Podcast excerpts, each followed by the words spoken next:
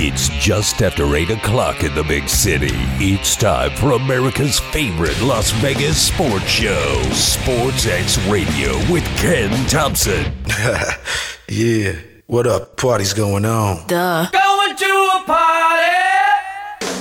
Sports X Radio with Ken Thomson is brought to you by Panish Shea Boyle and Ravipudi. Trial lawyers that get results. Visit PSBRlaw.com. Steiner's Pub, a true Nevada style pub with three locations one on Cheyenne, one on Buffalo, and one on the south end of the strip. Steiner's Pub. We love this place. Preventative Diagnostic Center. Book your non invasive scan today for peace of mind. Visit pdcenterlv.com. Rob Ritchie, Farmers Insurance, 702 335 5744. 702 335 5744. Laborers Union 872, the builders of Allegiant Stadium and the Las Vegas Ballpark, home of the Aviators. Promodirect.com. Use K 10 for a 10% discount on your promotion items order. Promodirect.com. And by William Hill Racing Sportsbook, America's leading racing sportsbook. Visit WilliamHill.us.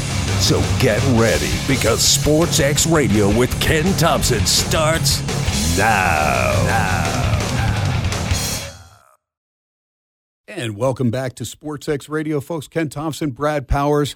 It's been a long time. That's right. One week ago was the old Thursday, Friday special holiday edition of the Friday Football Fiasco. Now we are focused in on a Friday where the biggest game in the Pac 12 is here in our backyard tonight.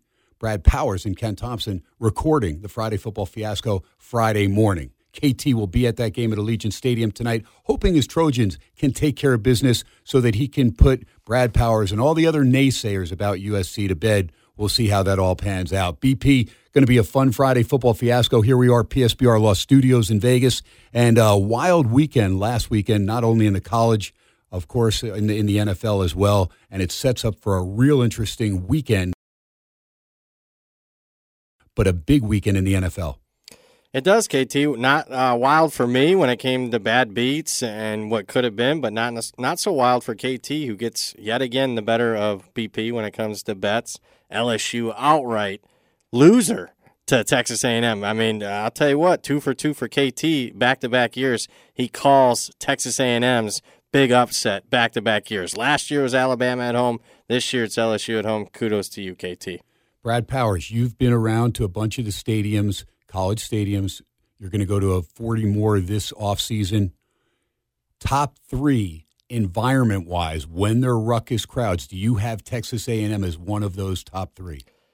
I haven't been there for a game. I was just there this summer. Uh, impressive facility, but yeah, I mean, w- when you're watching, uh, it's certainly a night game at Kyle Fields, easily top five. Uh, intimidating environment. I would say whiteout Penn State, Death Valley at night, Kyle Field. There you go. Can't disagree with the whiteout Penn State. Love to go to one of them. My my sister, Sports X Michelle, actually made it to a whiteout game there in Happy Valley. And I know Mark Hoke's been to several of those games as well, hailing from the great Keystone State. Ken Thomson, Brad Powers, Monday, Tuesdays, Thursdays, Fridays. Sports X Radio originates from the PSBR Law Studios. Wednesday night, of course, 1750 North Buffalo. You can catch me down at Steiner's Pub, one of three in the Vegas Valley. PSBRlaw.com. You may not need them now, but you may need them in the future. The best in personal injury. SoCal for a long time, and now here in the Vegas Valley in their fourth year. Jot the number down. You know the 702 already for Vegas, 830-9353, 830-9353, 830-9353. Over 3.5 billion in verdicts and settlements the last decade for their clients. Strength by your side, the relentless pursuit of justice. It is PSBR Law. Ken Thomson, Brad Powers, looking at college football, and we've got nine games that are on the slate for Saturday. A couple games coming up Later today, you've got Buffalo at home in a makeup game against Akron, and then the Mid American Championship game in Ohio, trying for that elusive MAC championship. It's been a wild year for the Bobcats. Here's a team that was picked to come, you know, near the bottom of their half of the MAC. Very impressive. They do lose their quarterback Curtis Rourke, though, and uh, C.J. Harris will step in. What's your take, BP? Because I know these games will be going on uh, probably late second half when Sports X Radio starts on Friday. But is Ohio good enough to beat a Toledo team with DeQuan Finn? Yeah, I think so. I, I mean, because uh, let's face it, Toledo. You know how healthy is DeQuan Finn? He tried to give it a go last week, couldn't do it. Tucker Gleason didn't look good. I mean, they lose outright back to back weeks as a double digit favorite. I mean, just generally speaking, I mean, you like streaks, KT. How about Ohio coming into this matchup? Eight straight covers for the Bobcats. Toledo completely opposite, five straight non covers for the Rockets. So you know what it is with streaks. You can bet, you win many times, just lose once. Why not bet on the streak here? I lean Ohio. There you go. All right. Uh, meanwhile, and actually, that game is tomorrow. I'm thinking of North Texas and UTSA. No, the MAC usually plays on a Friday night. I know. I know how you're.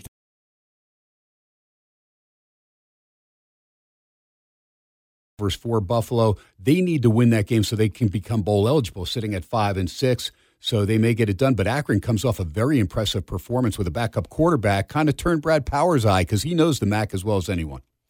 It did. So it's not only Akron's best performance of this season. I had to go back several years. I'm like, when's the last time Akron, you know, blew somebody out in MAC play? And you know, Northern Illinois ha- isn't having a great season, but uh, certainly they were a double-digit favorite in the game for a reason. And yeah, I, you got to like w- what you saw there from Akron, and maybe it's a team finally starting to click at the end of a first year of a head coach, Joe Moorhead, who I like to hire. So you know, it's one of the reasons why on Sunday morning when the line got posted, I bet Akron plus 14 still lean that way, KT. All right. So I thought USC would be playing Oregon, and for all intents and purposes, it looked that way. Still don't know how the Ducks blew that game against the Beavs. Look, the Beavs are tough, but they only threw the ball 12 times, six completions, but somehow Oregon just fell apart and blew that huge lead. As you're watching that, Brad, you're saying there's no way. Surely they can't give the ball up again. I mean, something goofy, but got to give Jonathan Smith credit. His Beavers started believing, and they come away with that victory in the Civil War game.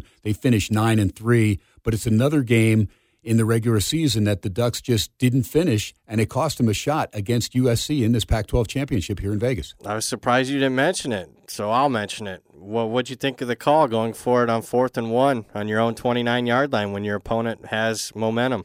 You would think that they would have learned from the Washington game that they lost at Autzen Stadium going for that fourth and one. And in that game, they were averaging almost seven yards a carry. So I get it. Maybe you're going there, but it cost them big time as Washington kicks that last second field goal. Utah, everything had to go right for the Utes. Four different things. Course, they were going to take care of business in Boulder more than likely against Colorado, but they needed UCLA to beat Cal. They needed Washington to beat Washington State, and they needed Oregon State to beat Oregon and everything worked out for the Utes. And that's why KT, while you're listening to the start of Friday Football Fiasco, is there at Allegiant Stadium, hoping his Trojans are going to be able to beat Kyle Whittingham and avenge their only loss of the year, a 43 42 game in which they led for better than 55 minutes in that game. It was tied a couple times, but Utah never led that game until 48 seconds remaining. So at Rice Eccles Stadium, they played their A game. I thought they got a gift call uh, still a rule that I want to see changed in college football in the offseason that if you call a personal foul for targeting and then you go and you look and you find out it is not targeting and you say, okay, that player can stay in, well, then how can you mark off a 15 yard penalty if you just told us that the personal foul did not happen? That makes no sense to me, Brad. I just don't understand that rule. I agree with you, KT. And I also agree with you that I thought USC outplayed Utah. And can you expect Utah, Cam Rising, who threw for over 400 yards, the most yards in any game by a Utah quarterback going back to 2005? And can you expect Kincaid to have a record? He had more yards, he had more receptions and yards than any Utah tight end in, in school history. I'm not sure that that gets replicated on Friday night. So yeah, I'm with you, KT. I I'll root for your Trojans a little bit. Yeah, they won't have the home cooking, but Kincaid will. He's a graduate, of course, right here in Vegas, of Faith Lutheran High School. So he's looking to excel in front of in front of some of the home fans. Should be a ruckus crowd. USC travels well, and Utah travels well. Utah, of course, uh, very familiar with Allegiant Stadium, so should be a lot of fun. We'll see if Caleb Williams can indeed perform like he did against your Irish last week. Your take as far as Williams' performance and where that elevates him as far as the Heisman. Well, I am pretty much locked up the Heisman uh, trophy, and if you don't believe me, believe the market. You got to bet basically thirty bucks to win a dollar right now on uh, Caleb Williams. Uh, you know, in front is first time a lot of people probably across the nation got to see USC, and what they saw was the, you know, the guy that deserves to win the Heisman. I mean, he, he had several Heisman moments against the Irish and uh, delivered the goods, not only against the spread, but delivered. It looks like yet another Heisman Trophy winner for a quarterback under Lincoln Riley's system. And for KT, it's not that I just want USC to win as a fan, because I do, of course, been rooting for them for a long time. And this is the first time they really have an opportunity to do something, not only for their school, but also for the Pac 12, just because the Pac 12 has not been able to deliver in big games. So they have that big game against Utah. We know Kyle Whittingham's a heck of a coach, and we know Utah's a blue collar team. Very deep team in the running back position. Tavion Thomas got into some type of trouble uh, with the coach a few weeks back. Didn't play two games. Then he played a game. Then he didn't play last game. But Glover and Jackson stepped up big, and Micah Bernard is there, so they've got plenty of depth in the backfield. They do miss Brant Kuithe, but Kincaid is solid, and there's some other quality receivers. What about Utah's mindset going into the game? Do they mix it up a little more with the running game, or do you think Rising tries to duplicate what he did in Salt Lake City and wing that ball around like he did? Yeah, I'd expect more passing, uh, like what they had in the first game. I mean, we certainly saw I, USC probably does the same thing that they did to Notre Dame last week. They did a lot of slants and stunts up front, loaded you know loaded up on the line of scrimmage. They got to think Utah at the wide receiver position can't necessarily beat us. Uh, so we'll be okay one on one there. So, I mean, personnel wise, Utah is pretty similar to Notre Dame in the fact that their best receiving option by far is their tight end, just like Notre Dame. Uh, so, I mean, look, they, they let Drew Pyne have success, but they also let Drew Pyne, you know, make a mistake or two, and that was basically the difference in the game. So, yeah, I think USC loads it up and. They're, they're going to force Utah to, to, to, try to beat them over the top. We'll see if they can do it uh, t- twice in the same season. All right. So, right now, uh, Friday morning when we were taping, Westgate Superbook, and pretty much everywhere around the Vegas Valley has USC minus two and a half. The Circa flexing a minus two, so they're getting uh, more money on Utah there.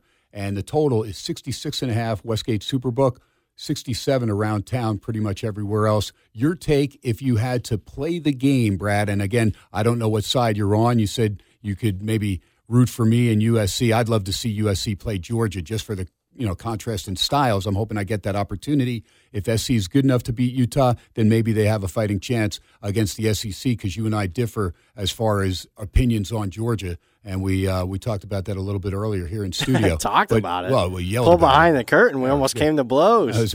nah, no, there's there's no need. But I will I will yeah. I will still back up my opinion that I'm not sold that Georgia is that great of a number one team. I just feel there's a lot of holes in Georgia, and people don't look at it because they haven't lost a game in two years. So I get that, but I'm not convinced that this team is that great, nor the SEC overall is that great this year. So I'm rooting for you not only because you're my friend, but I'm rooting for you because I would like to see SC in the playoff against Georgia. So maybe it's a little, you know, me being a little selfish, trying to think I'm going to get some value there. I will say I do have Utah four to one to win the Pac-12, so bankroll for this game probably you know would be better suited if Utah wins. But I don't know. I, I didn't bet the game. And you know me, KT, I'm not afraid to bet every side in total if I think there's value. Just haven't gotten to the window. And even three didn't get me to the window. I, I think th- plus three's probably the sharper of the sides. But again, I'm worried. I, I, I rewatched the game. I thought SC was better than Utah. And that game was in Salt Lake City. There you go. Rice Eccles, very tough environment. But what about USC at a minus 135 at the circa minus 140 on the money line, even higher up to 150 some places? Uh, on the money line for USC since you already have a four to one Utah ticket. Did you think about potentially hedging back on USC? Not yet. Uh, here's what does worry me and why I think you're starting to see a little bit of money on Utah. I mean, it is the third straight big game for SC. And yes, you know, Jones at running back stepped in nicely for Dye, but th- this is still not the deepest of teams that Lincoln Riley is going to have in the in the future next year and after that. So that would be a worry for me, KT. So no, I haven't hedged back. It's not life changing money. No hedge. I'm good. Okay, I will say one place at USC I think is as deep as anybody in the country is at receiver. Agree. So yeah, I mean Jordan Addison, Mario Williams. Uh, you know, you got a ton of guys. Washington uh, you know, Jerry Rice Jr. Uh, so you, you, got a ton of guys. Yeah, so that's the the one thing because uh, you were missing Jordan Addison and Mario Williams. And it's Brendan Rice. I don't know why I Brendan said Rice, Jerry. Yeah. Jerry's kid had just one reception for 25 yards. Uh, the ball was spread around nicely by Williams, but he is fun to watch. He's a magician, and uh, he he's got to be careful though against a defense like Utah boy, you could get blindsided at one time, and that could be it. It could be curtains. That's how it'll happen against Georgia KT in the playoff. Well, let's hope they get there. That's Can't wait for you and I to have a spirited discussion on that. All right. Mark Hoke, of course, my producer. The Mark Hoke Show, Sunday mornings, 8 a.m. to 10 a.m. You like professional wrestling, you'll love the Mark Hoke Show. Brad Powers and myself, we're going to get rolling on the big college conference championship games. Brad, real quick before we take our first break, uh, Deion Sanders in action. Jackson State 11 and 0. Walter Payton's alma mater, of course, taking on Southern in the SWAC championship. McCray, the quarterback, leading Southern, going against Shedeur Sanders and Jackson State. Uh, Wilkerson, pretty good running back. Hunter, Daniels, Coleman Jr., and Gaines as far as receiving core. Don't know too much about this team. I did watch them a couple times, bits and pieces, because they were on TV a little bit more on ESPN covering them.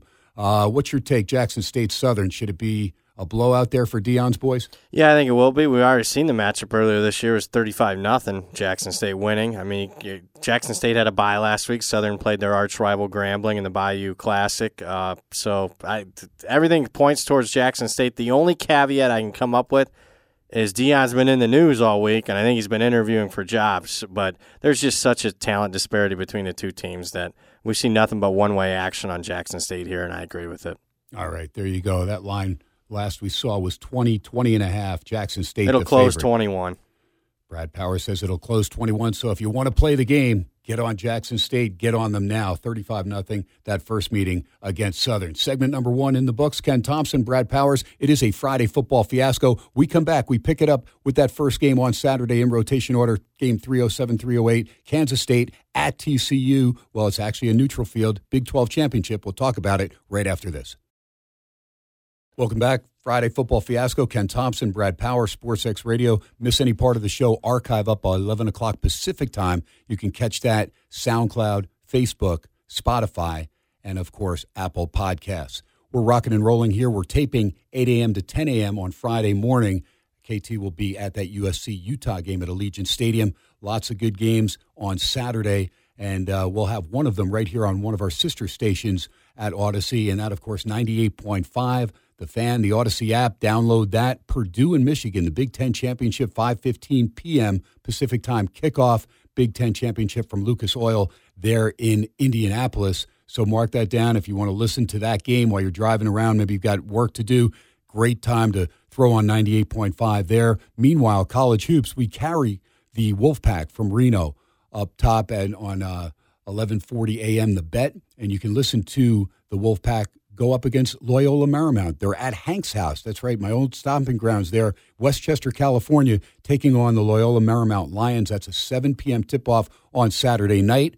And then Sunday, that's right, the Raiders will be right on this station, 8:40 a.m. KXNT, another sister station, taking on the Chargers. I believe it'll be the Chargers home, broad, uh, home broadcast, so you'll get that. Uh, you can tune in again on 8:40. Kickoff is at 1:25 p.m. A do or die game again for the Raiders. They really have to run the table. Uh, maybe can get away with one loss and finish up nine and eight and have an outside chance at the postseason. But if they're going to make the postseason, they've got to do the old coaches cliche: one game at a time. They've won two games in a row in overtime. They've depleted Brad Powers' bankroll a little bit, and uh, we'll get to that when we get to the NFL. BP, Great to have you again on a Friday football fiasco. And really appreciate not only you, but our good pal Mark Hoke accommodating schedules to make sure we get in the Friday football fiasco. And doesn't Mark look so chipper early in the morning? He does. He's, you can definitely tell Mark is a morning person.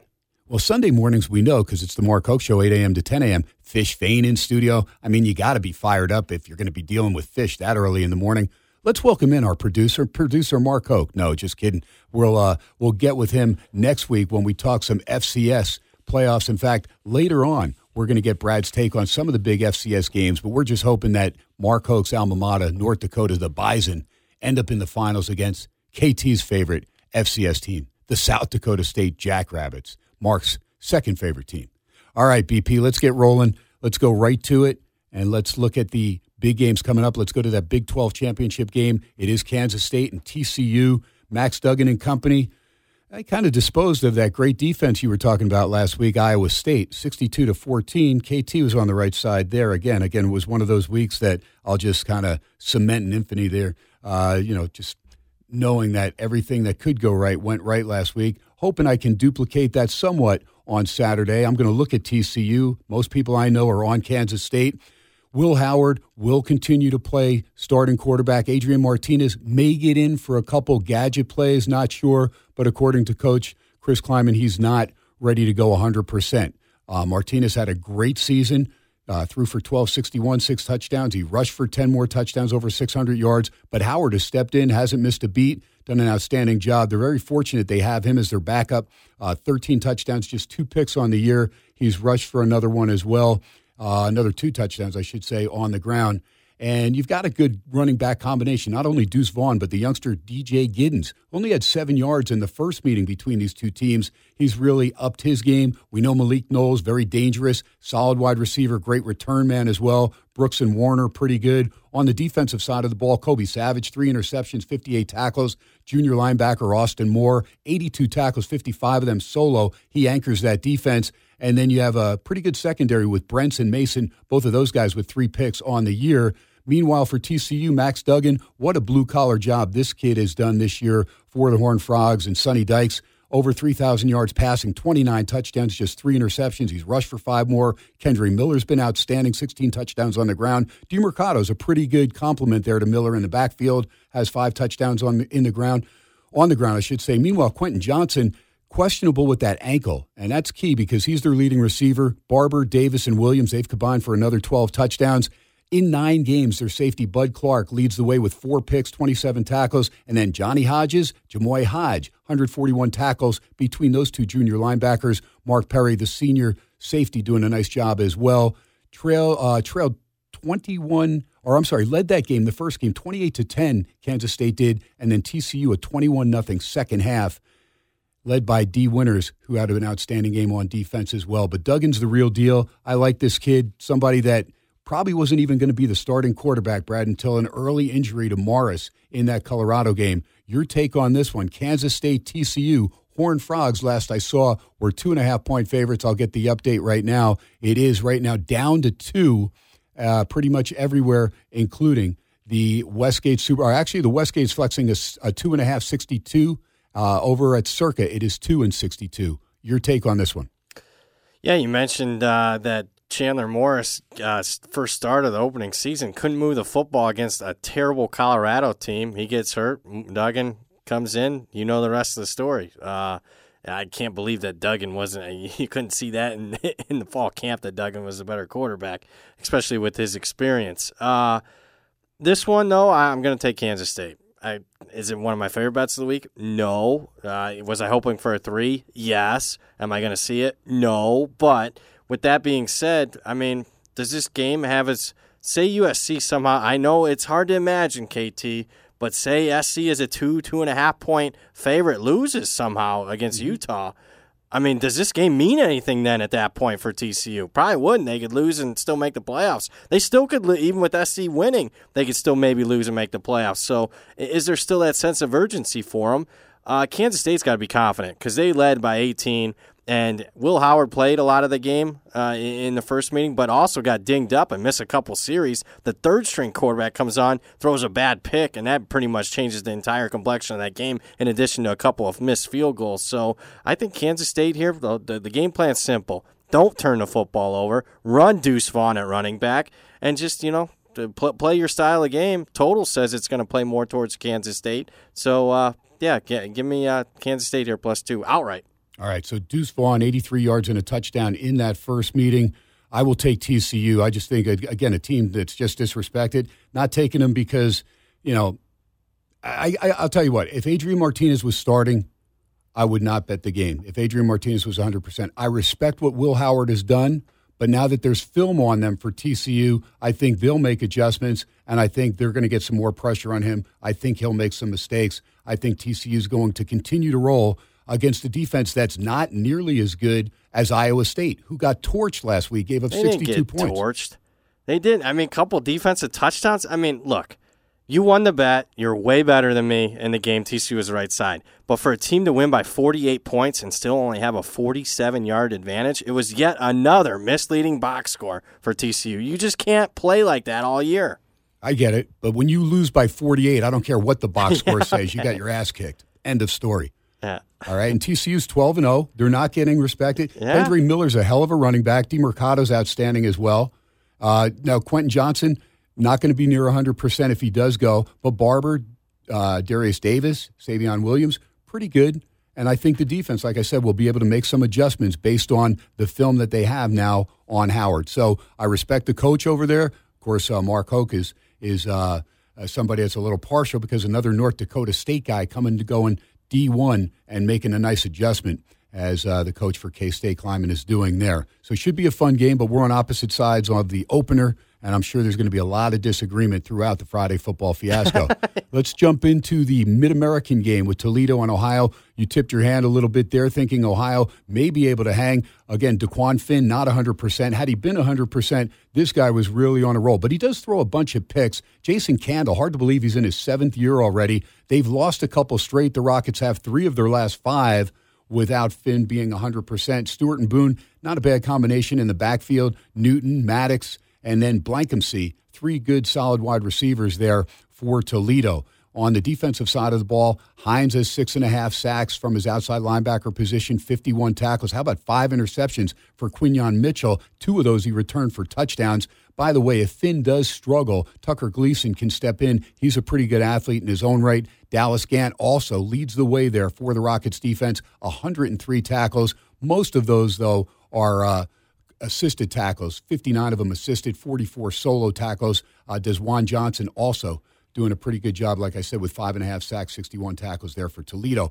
Ohio U, Tim Albin in his second year, three and nine last year, really got off to a great start with Curtis Rourke. And we know his brother played quarterback there for the Bobcats for a few years, did a nice job. But Curtis Rourke blew out his knee, so he's out for the year, and that hurt. But C.J. Harris stepped up nicely, did a decent job last year, last week in the uh, win against your alma mater, Bowling Green, 38 to 10. Uh, he rushed for three touchdowns and 65 yards, threw 196 and another touchdown, but more importantly, he took care of the football, didn't turn it over. Bangura on the ground had 96 and a touchdown, a couple receiving touchdowns during the year. Jacoby Jones, another good, solid wide receiver, along with uh, Wiglusz and a tight end, Tyler Foster, that has 12 receptions, three of them for touchdowns. They did not play Toledo in the regular season. Ohio U's D, led by senior linebacker Keye Thompson, 96 tackles. Bryce Houston, five and a half sacks from his senior linebacking position. And Sanders and Drake, three INTs each for the Bobcats. In this game, Toledo and Ohio, Ford Field, Michigan's where we're at. Can the Bobcats get through, get that first elusive MAC championship? Brad Powers right now, Toledo, minus three, total 54 and a half from the Westgate Superbook. Yeah, they haven't won the MAC since 1968. They're 0 5 in MAC title games. Uh, you know, personally speaking, not only am I rooting for Ohio because I bet them plus four and a half on Sunday, but I generally speaking, I'd like to see Ohio win it just for, for that program that's been so close here. Uh, look, I think the game plan's very simple for Ohio, Sim- similar to what they did against BG. Just don't turn the football over with the being the backup quarterback. If you do that, Toledo more than likely will probably beat themselves. Why? Because Toledo in the last two years, KT, has seven losses outright as a touchdown plus favorite. Nobody does less with more than Jason Candle. You said it's hard to believe he's been there seven years. I wouldn't give him an eighth year. I mean, that was terrible to go seven and five with that roster when you're a favorite in every game but one, that being the Buckeyes. So uh, I'm leaning Ohio here, even at plus three. Of course, uh, Jason Candle getting that job when Matt Campbell took off for Iowa State What's your grade on Matt Campbell? This was a guy two, three years into his tenure there for the Cyclones that a lot of folks said this guy's ticketed for the Big Ten or another major conference. Things have kind of fallen off a little bit. How good a coach is Matt Campbell in your in your estimation? Uh, I think he's going to be yet another example of probably staying in a program too long. He probably should have left a couple years ago when his star was the brightest. And now, you know, a, it's tough to win consistently in a program like Iowa State. So you're going to have some down years. And he's had a couple, actually, underperforming seasons. So not as bright as what it was a couple years ago. I think he's a good coach. I just don't think he's a great one. Like Brad Powers said, hard to go against streaks. Streaks see Ohio with seven straight wins, but eight straight against the number. On the other end of the spectrum, Toledo, five straight losses against the spread. Next game on the docket, we've got Coastal Carolina and Troy. This game will be at Troy, Alabama, Veterans Memorial Stadium. Could get uh, could get maybe a, a, little rain. I was kind of looking at the weather. Uh, there were a couple games. Actually, let me see. Uh, Central Florida, Troy. Yes, 95% chance of rain was the last that I saw in this one. Uh, Central Florida Tulane also 90% chance of rain. Those were the only two as far as these conference championship games that are outdoors that could be uh, involved in some inclement weather. BP, real quick, Jamie Chadwell, the coach of Coastal Carolina, looks like he's going to be the next guy in line for Liberty. How much does that take away from the Chanticleers?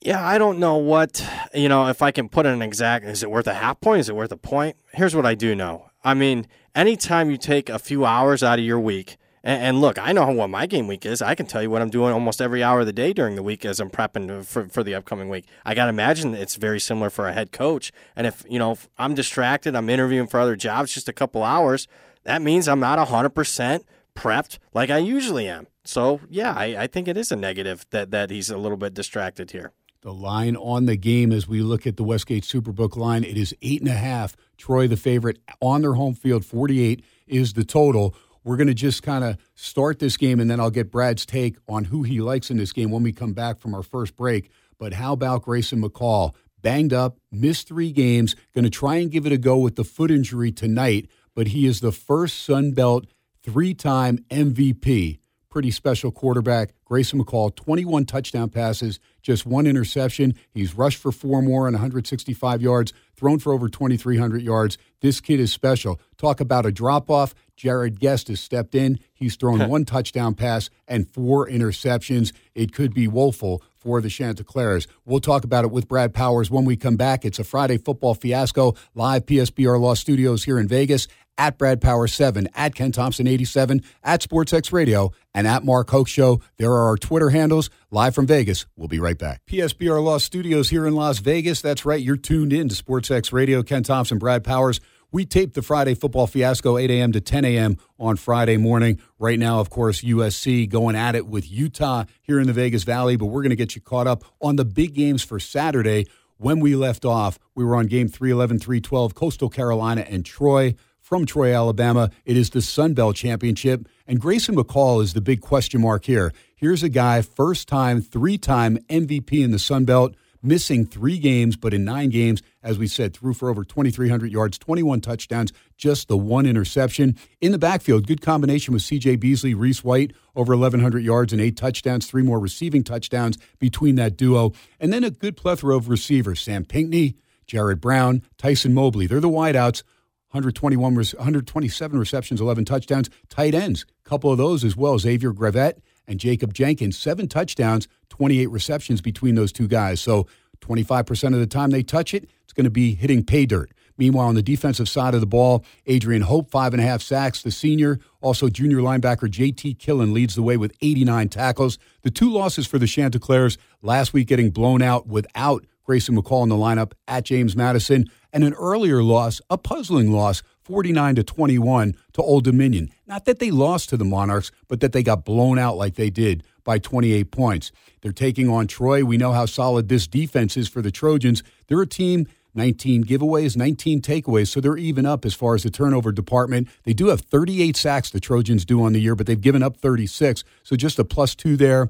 Jarret Doege had played some of the action early on, but Gunnar Watson has been that guy. Not great stats 10 touchdowns, 10 interceptions. Not a ratio that you really want from your quarterback. He's rushed for a couple touchdowns, but Kamani Vidal is an outstanding running back over a 1,000 yards, nine touchdowns on the ground. DK Billingsley, no, not the guy from Friday Night Lights, but this guy's pretty good. 599, five touchdowns on the ground. Tez Johnson, RJ Johnson, these guys, 79 receptions and eight touchdowns to lead that Troy offense. And they don't do a ton offensively, but they do enough. And they rely on an outstanding defense. Senior linebacker Carlton Martial, 112 tackles. Brad will get into that because I believe he may be the all time leading tackler in NCAA history for one program. TJ Jackson, eight sacks, and Craig Slocum has 89 tackles. What about a Troy on their home field laying eight and a half, Brad Powers? That's a pretty steep number in a championship game. The total's 48 but it's not so steep if Grayson McCall can't go for the Chanticleers. Or if he's limited uh, and, and doesn't look healthy. But, I mean, even a,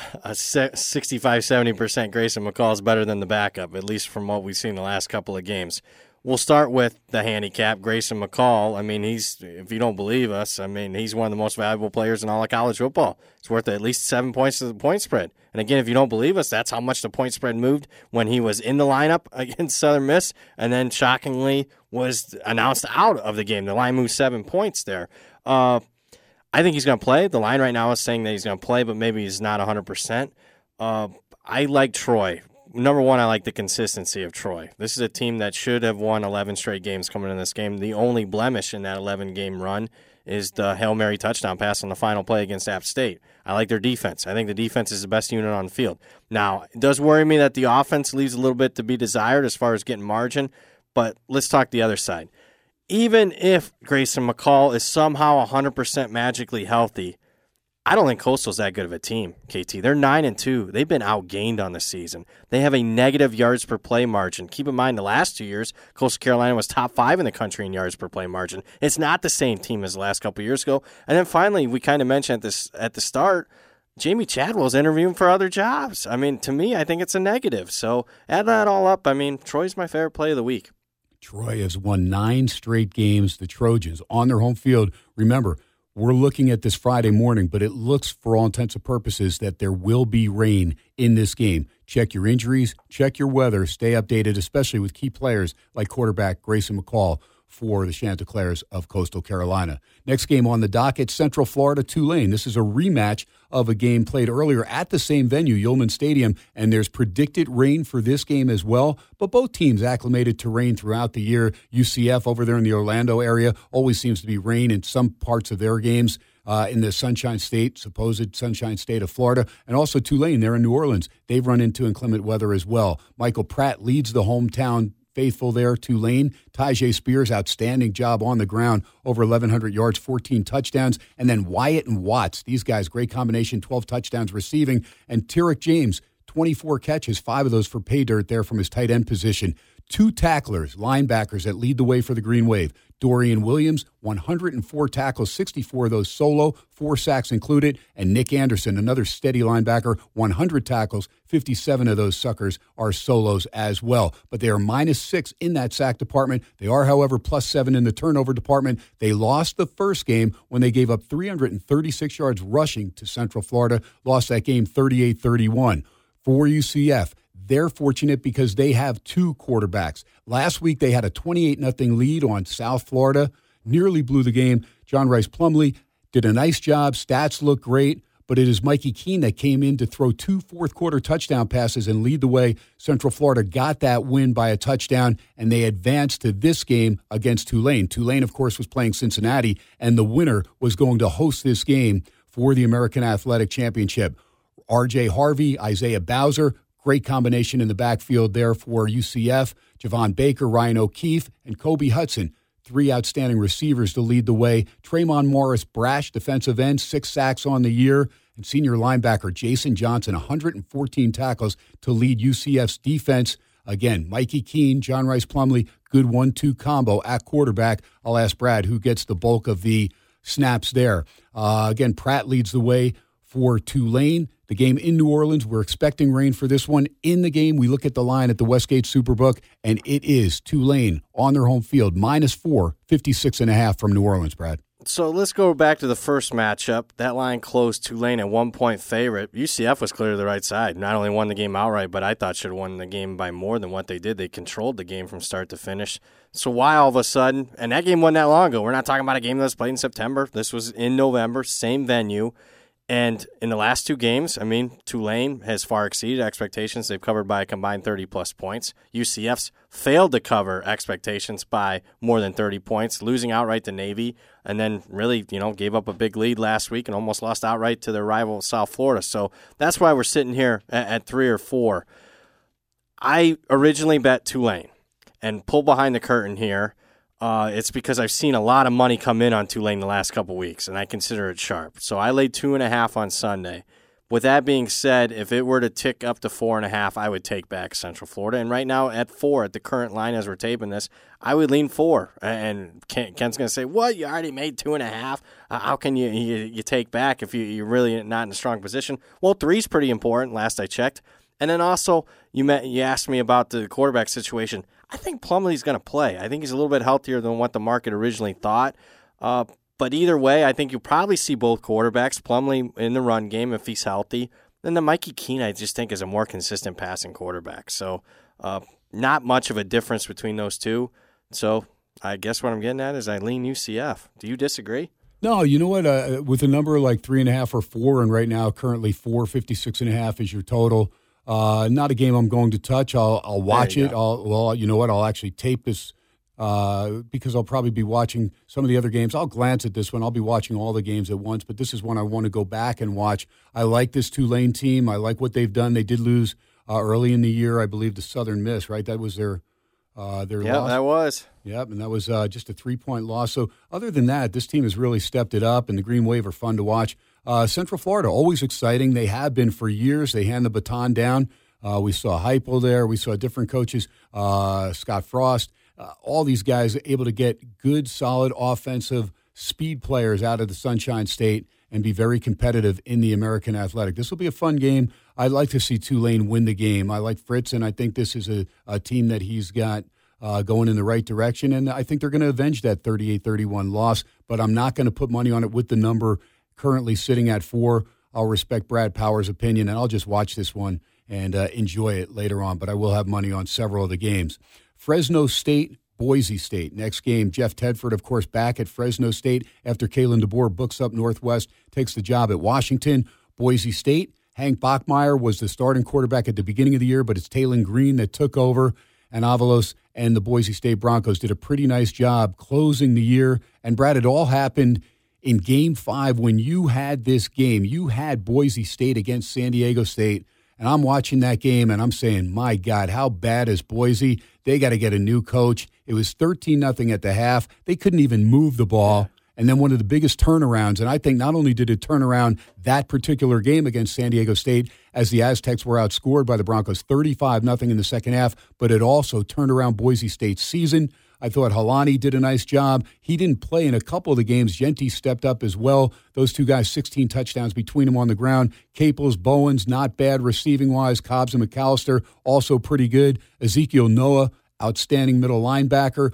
Uh, weak side linebacker Schramm had 93 tackles to lead the way, and J.L. Skinner, pretty good, solid senior safety with four interceptions. Boise State sitting right now, plus 12 sacks, 26 takes. Uh, there's 26 4, 14 against, plus three in the turnover department, and a Fresno State team that's won seven in a row. Jake Haener, when he's healthy, we know this Bulldogs offense can move the ball. Jordan Mims, 14 touchdowns on the ground.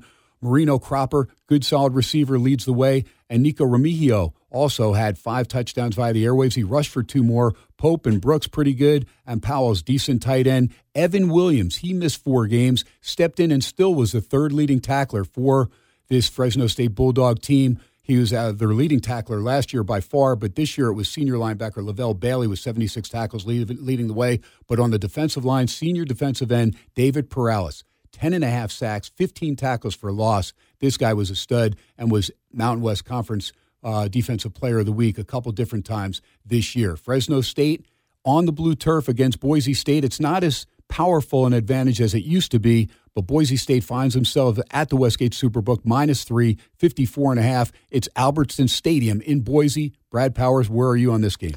Yeah, I bet Fresno. I like Fresno here. Uh, at three, though, I mean, you, you, went from above three to three. So, I mean, obviously less value. You talked about Boise State's turnaround, and kudos to not only, uh, you know, Green at quarterback, but obviously Dirk Koetter taking over as OC. Remember, they fired their OC at, at, at the conclusion of the UTEP game, the uh, devastating loss at the time. I talk about turnaround Fresno State. I mean, boy, this is a team that didn't cover their last five games, their their first four game, their first five games, I should say, of the season. And then what was the turnaround? Well, it started in the San Jose State game, and then it obviously really turned around when Jake Haener returned from injury. I think they're the they have the most upside of any team in the Mountain West. When they play their A game, their A game, Fresno State, especially in the pass game and everything, is better than anybody else. And I just think they're not going to be intimidated by the blue turf. They already played there earlier this year. They had beaten Boise State on the blue turf in a Mountain West championship game just a couple years ago uh, when you know the, the, their head coach was there, Tedford. So I just don't think there's an intimidation factor here. And I just think also this, you're going to laugh at this and roll your eyes. The gambling gods probably, you know, uh, you know, they giveth and they taketh away and they gave one to Boise State last week, one of the all-time worst beats if you played against Boise State. I just think they're overrated because of it. Right, Logan Fife, of course, quarterbacked in that first game. It was a forty to twenty win for Boise State, but it was a uh, twenty to seventeen halftime game, and then the Broncos shut down the Bulldogs' offense again with a backup quarterback. Jake Haener, 2,432 yards, 17 touchdowns, three interceptions. He's rushed for two, but he missed four games. Brad Powers, is Jake Haener a quarterback you expect to see play at the next level? Oh, you know, he'll be a guy that I probably bet on in the NFL preseason. He's probably a guy that uh, can make a good backup. I don't think he's a starting quarterback, but I like the kid. He's worth a lot. Seven points in the line almost. All right, there you go. All right, we move on to the SEC championship game at the Mercedes Benz Dome in Atlanta, Georgia. And them dogs are there again. My goodness, Kirby Smart, what an incredible job he's doing there with Georgia at the Westgate Superbook. Georgia minus 17 and a half, 52 the total. Jayden Daniels was listed as probable. We saw him late game last week in College Station in a walking boot, but uh, apparently uh, he's walked around enough and he's ready to go in this game for your old coach at Notre Dame, Brian Kelly. We'll see how things pan out. But Daniel's pretty solid year. Threw for 15 touchdowns, just a couple interceptions. He's rushed for 11 more. The backup would be Garrett Nussmeier, just in case Daniels cannot go the entire game. They do get Josh Williams, their leading rusher back as well. Noah Cain, John Emery Jr., those two guys have filled in admirably, and those guys will get the ball as well. On the defensive side of the ball, Harold Perkins Jr., just a freshman linebacker, seven and a half sacks, 60 tackles. Ojulari has five sacks as well from his defensive end position. But two other linebackers lead the way for the Bayou Bengals defense Micah Baskerville, 76 tackles, and Greg Penn, the third, 66 tackles.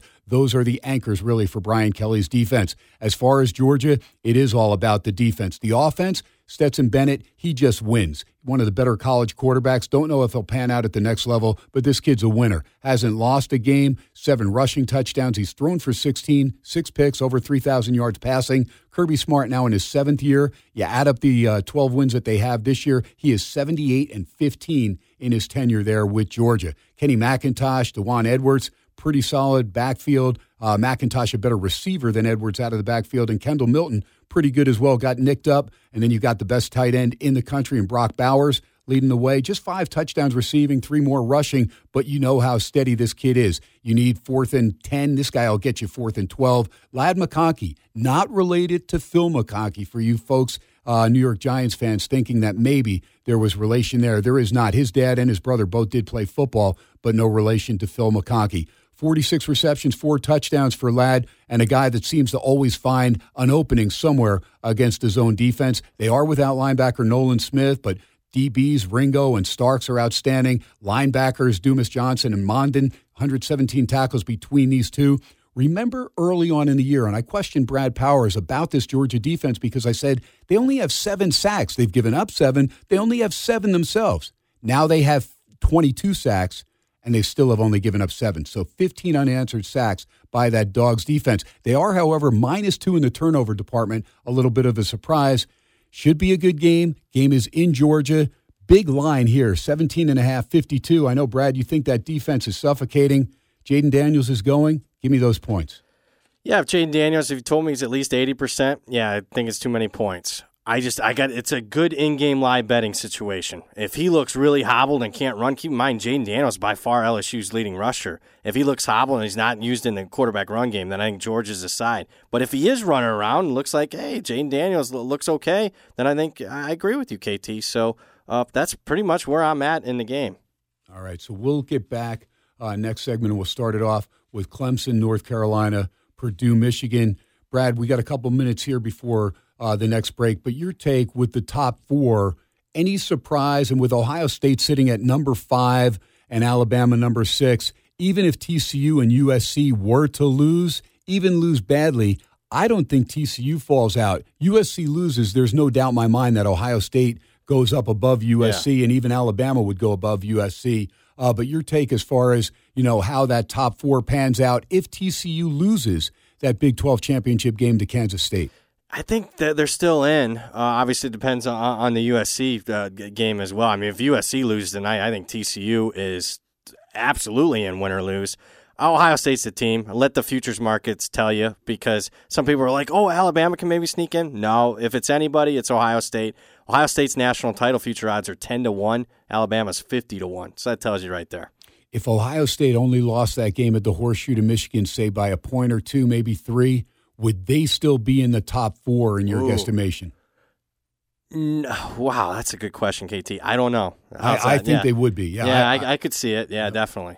And I think yeah, and then USC would have been forced to beat Utah. Well, they are anyway. So I think that might have helped them leapfrog Ohio State, but I would have still had Ohio State in the top four if it was a close game at the horseshoe. We'll see how things pan out. We're going to get to that Michigan Purdue game. Again, you can hear that on one of our sister stations. So we'll give you that information again. But two games to go Clemson, North Carolina out of the ACC, Purdue, Michigan out of the Big Ten. And then we'll get into the NFL, but we'll throw some other things back and forth as far as college football with a lot of transactions and the coaching carousel on the move again. SportsX Radio, we are live from Vegas PSBR Law Studios. Mark Hoke running the show. We'll be right back. You're listening to SportsX Radio. We'll be right back on KDWN Odyssey. Welcome back from halftime. It's just after 9 o'clock in the big city. Time to continue America's favorite Las Vegas sports show, Sports X Radio with Ken Thomson. yeah. What up? Party's going on. Duh. Going to a party.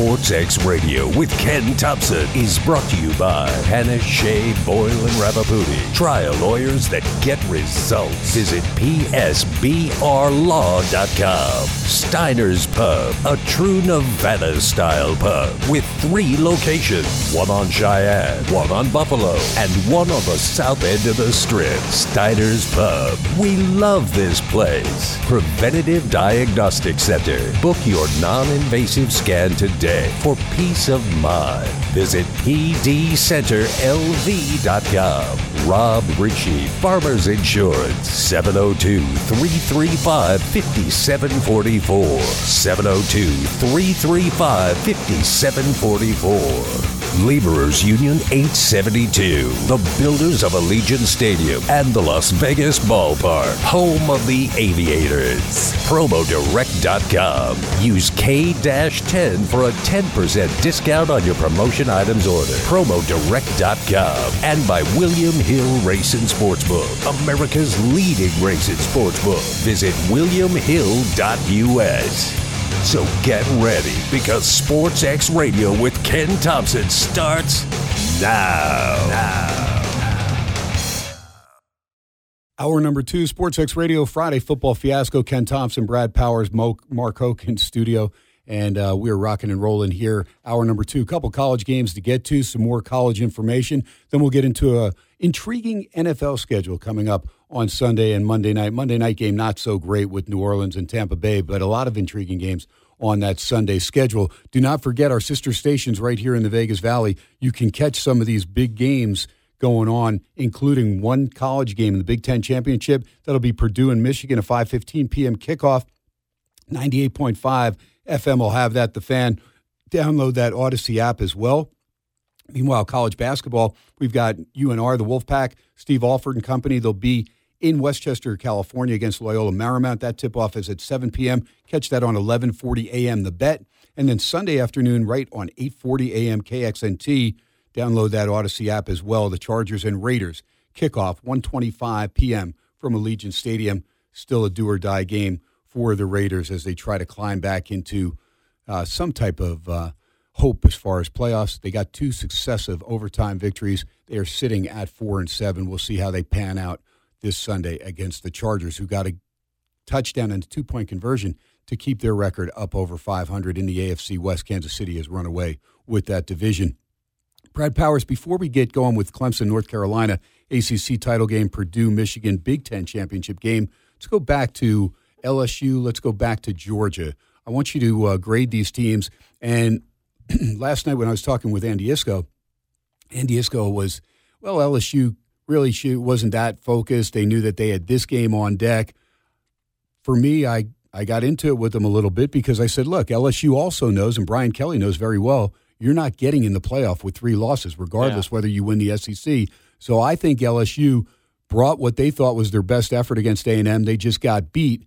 Your take on this LSU team under Brian Kelly? They lost that opening game against Florida State on Labor Day, and I thought he did a pretty good job overall. But he did need to win that A&M game to keep LSU and the Bayou Bengal fans alive as far as a potential playoff. What about LSU in your guesstimation? Yeah, well, first off, he did do a good job this year. I mean, I mean, they're playing for the SEC championship game. I don't think anybody really expected that. Certainly, I didn't. But with that being said, you know, I'm gonna kind of agree with you. I, I'm not sure that they played really, you know, a flat performance last week. That they were looking ahead.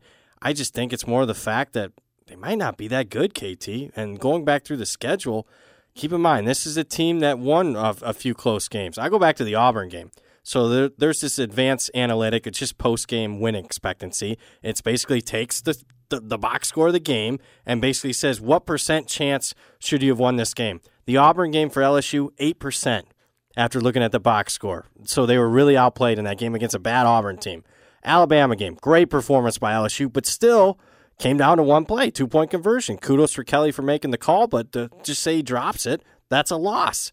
And then I'll say this if LSU plays KJ Jefferson and not a backup quarterback, LSU loses to Arkansas. They barely won as it was against the backup. So, uh, this to me, after going through their schedule, KT, doesn't seem like a nine and three team, more like a seven and five, maybe eight and four type team. So that gives me a little bit of pause on running the window to bet them against Georgia. Okay, so that said, they found a way to beat Alabama. Yeah. Alabama sitting in that number six slot with two losses, but they had this loss to LSU. You're telling me that LSU not near as good as uh, potentially their record, uh, but Bama also a near loss against A and M at home, a one point win at Austin, Texas. What about the disappointment for the Crimson Tide faithful and your grading of Nick Saban and this team? Because going in with Will Anderson Jr. anchoring your defense, a lot of people thought this may be Bama's best defense. And the odds on them at the beginning of the year, they were six to five to win the title, Yeah. closing number at the Westgate Superbook. I mean, how wrong can they be? It's not like any major injuries derailed the Crimson Tide. Uh, just a lot of people had this team overrated. Including me. I thought they were as good of a team as I've seen coming in to a college football season. I mean, how could you not? You got the greatest coach of all time, the best defensive player in college football, the you know, the defending Heisman Trophy winner. You don't get to see them too often. So, where did they fail? Well, I think we're going to see here in a little bit, and that's going to be Nick Saban making some coaching changes. I would not be a bit surprised he gets rid of both OC and DC because they just did not look like a typical Alabama team. You saw, and anytime they go on the road, 10 penalties, 12 penalties, 14 penalties in, in, these games. They're just not very disciplined.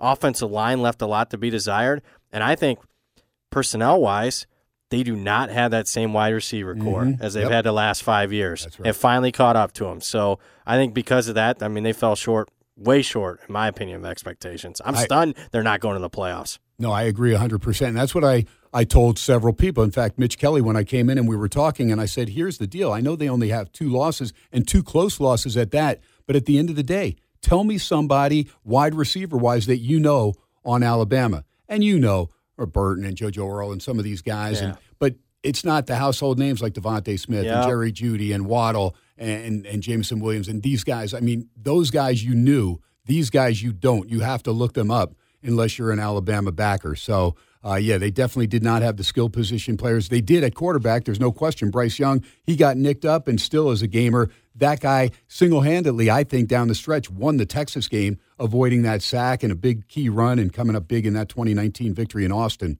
So, the last thing as far as SEC, let's talk about number one, Georgia, because we differ in our opinions. Look, I think the defense is solid. Is it suffocating like last year? No, of course not. They lost a ton of those guys to the NFL, so I get it. Also, Nolan Smith is out. That's a key loss at linebacker. Secondary, like we said, Ringo and Starks, pretty good anchoring there. There's some names there that are decent, but it's not the same suffocating defense. When I watched the game, and I watched the whole game when they went to Missouri, I played Missouri in game. Third quarter, I still got 25 to 1 in that and nearly pulled it off. 26 22 was the final, but Mizzou was right there late fourth quarter with a chance to win that game. And then the game when Georgia went to Kentucky. It's not a good Kentucky offense.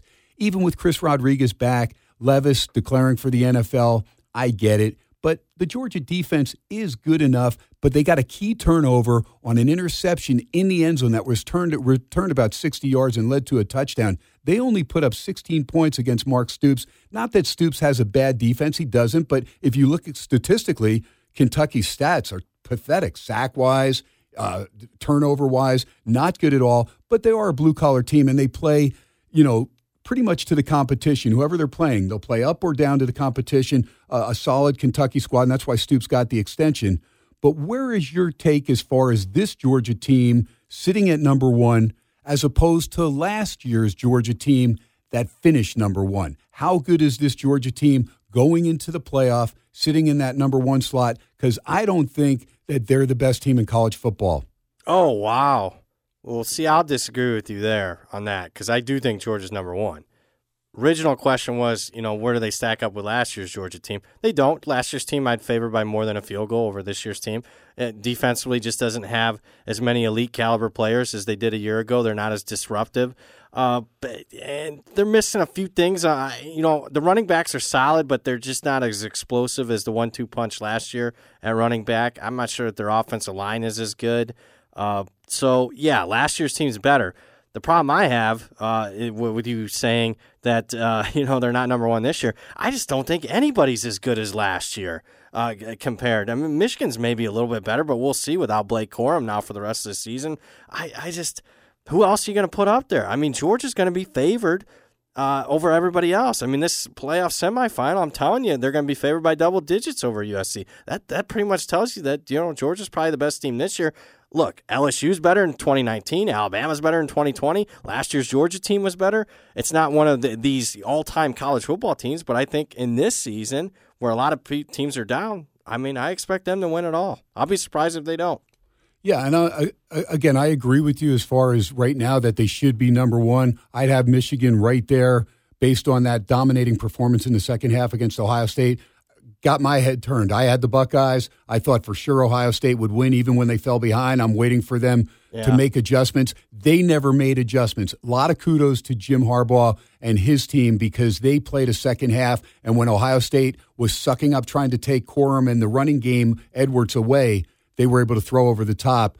And uh, uh, J.J. McCarthy was able to do that several times. So we'll get to that game. But again, to me, it's a Georgia team that when I look at the teams that they played offensively, that's why it is intriguing. That's why I'm praying that USC does beat Utah, just so we get that matchup. Not that I don't think Georgia will have a successful day offensively against USC's defense, because I think they'll be able to run the ball with that trio of running backs that they have.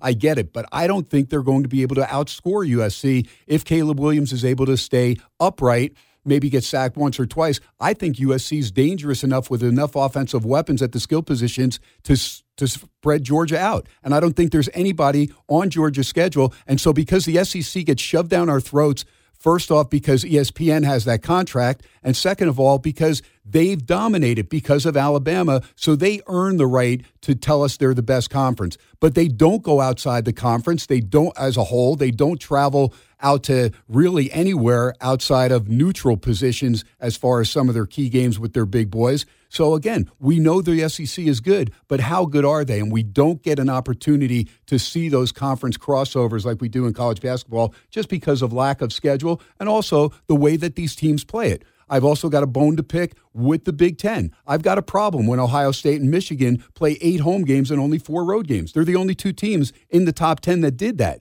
It's not right. Michigan starts with four home games, Ohio State with five home games. You have a ton of freshmen. You're able to dress more guys at home. And so you're able to find out about a lot of these key recruits that are coming in. Why? Because you're dressing more and you're going to blow out a lot of these teams that are getting checks coming to your house. And then by game five, you know whether or not these are guys you want to dress when you go on the road and have a limited roster. I hear you in that regard. Uh, and for longtime listeners of the show, I'm hoping it's Georgia and USC because me and KT will have our biggest disagreement and maybe possibly the biggest bet between us uh, since we've been doing this the last five years. No uh, question. I will tell you, yeah. you're, you're dead on. If USC represents and plays Georgia, that will be our biggest play against the I other. cannot wait. I'll just put it that way. All right. Well, hopefully SC's able to take care of business and Kyle Whittingham doesn't derail me twice this season. All right, back to the last two games. What a disappointing ending of the year for Clemson. This is a Dabo Swinney led team. And DJ Uiagalelei, uh, the youngster out of St. John Bosco, boy, he thought for all intents and purposes he was going to be able to redeem himself and get the Tigers into the playoff. Has not turned out. Wide receiver Bo Collins, shoulder injury. He is now out for the year. Look, Will Shipley's been outstanding on the ground. The sophomore running back, over 1,000 yards, 14 touchdowns. I like the freshman, Phil Mafah, as well. Shows a lot of promise. And they do get Antonio Williams back as well. Joseph Ngata, uh, tight end Davis Allen. There's decent weapons there. but it's just not been an offense that has clicked consistently. And we thought that Cade Klubnik, who came in in the Syracuse game, may get a couple starts down the down the uh, stretch, but he didn't really pan out. He only threw for 98 yards, a touchdown, and a pick. Uh, so they went back to DJ on the defensive side of the ball. It's a decent defense, but one that got torched big time secondary wise against Wake Forest. They were fortunate to win that game. Struggled against Syracuse, fortunate to win that game. Got beat up big time in South Bend by Notre Dame, and then lost a game in the Palmetto game against South Carolina where they just couldn't get that score after they lost the lead. Trotter, pretty good sophomore linebacker Myles Murphy, six and a half sacks to lead Clemson for North Carolina. Mack Brown's boys, another disappointing end of a season for an ACC team. Lose your last two games to Georgia Tech and an NC State team that doesn't even have their starting quarterback. How ridiculous is that? They too, their only loss was to Notre Dame going into those last two, 45 to 32. Just plus two in the turnover department, but minus 18 in the sack department. That does not bode well with Drake Maye on his wallet 34 times this year. Green and Hampton, decent out of the backfield. Josh Downs, their leading receiver last year, missed a couple games, but still led the team in receiving. Antoine Green missed four games, had another good job receiving, and Nesbitt's a pretty good tight end. In the game, they go against Clemson, North Carolina. The game's in Charlotte, Bank One Stadium, home of the Carolina Panthers. We look at the line, Westgate Superbook. It is Clemson holding steady at minus seven and a half, 63 and a half, Brad. Yeah, you mentioned it. Both teams really uh, limp into this matchup here. Uh, I really don't want to bet either team, to be honest with you. I don't know. I, I don't trust either team. Here's what I do trust. The most trustworthy aspect would be Clemson's defensive front seven. Not as good as expected, but still pretty solid. And I like Will Shipley. Just turn around. I mean, he didn't get as many touches as he should have in the second half last week. So I think that's Clemson's game plan. That's what they do. And Drake Maye looks like he's out of gas. Can't run, and he's got back to back of his worst passing performances of the season. I just think he ran out of gas because he carried the team on his back. Lean Clemson for me. There you go. You're listening to SportsX Radio. We'll come back. We'll pick things up with Purdue and Michigan. We'll get into the NFL. We'll talk some FCS games as well. Live from Vegas. 101.5 on the FM side, 720 on the AM side. We'll be right back. SportsX Radio Friday Football Fiasco. Ken Thomson, Brad Powers, of course, at the helm. Producer Mark Hoke. Mark Hoke Show, Sunday mornings, 8 a.m. to 10 a.m. You like professional wrestling, you'll love the Mark Hoke Show. Also, if you're here in the Vegas Valley or even if you're just coming in to visit, understand how fortunate you are demographically if you fall between the ages of 40 and 72. That's because we've got the Preventative Diagnostic Center under the tutelage of Dr. John Pierce, UNLV Alumni of the Year 2018. We've got the only scanner of its kind in the region, gives you early detection before signs and symptoms of more than two dozen ailments like heart disease, lung disease, cancer. It is the Pre- er, Preventative Diagnostic Center. If I could spit that out, pdcenterlv.com. Call now. You can leave a message, get that free educational consultation. You got the 702 down for Vegas, 534 7900, 534 7900 534 7900. Comfortable scan takes a few minutes. You get a detailed report a few days later from board certified radiologist. They've got a great special that continues to run now over a year and a half right here on SportsX Radio. It is the heart CT scan and calcium score. Guys, especially get that Widowmaker checked out. Make sure your arteries aren't clogging up. You get blindsided, and that one heart attack could be the end of you. 125 for a $600 value. More importantly, if you've got a significant other, they are absolutely free. So the two of you get in there, get your hearts checked out.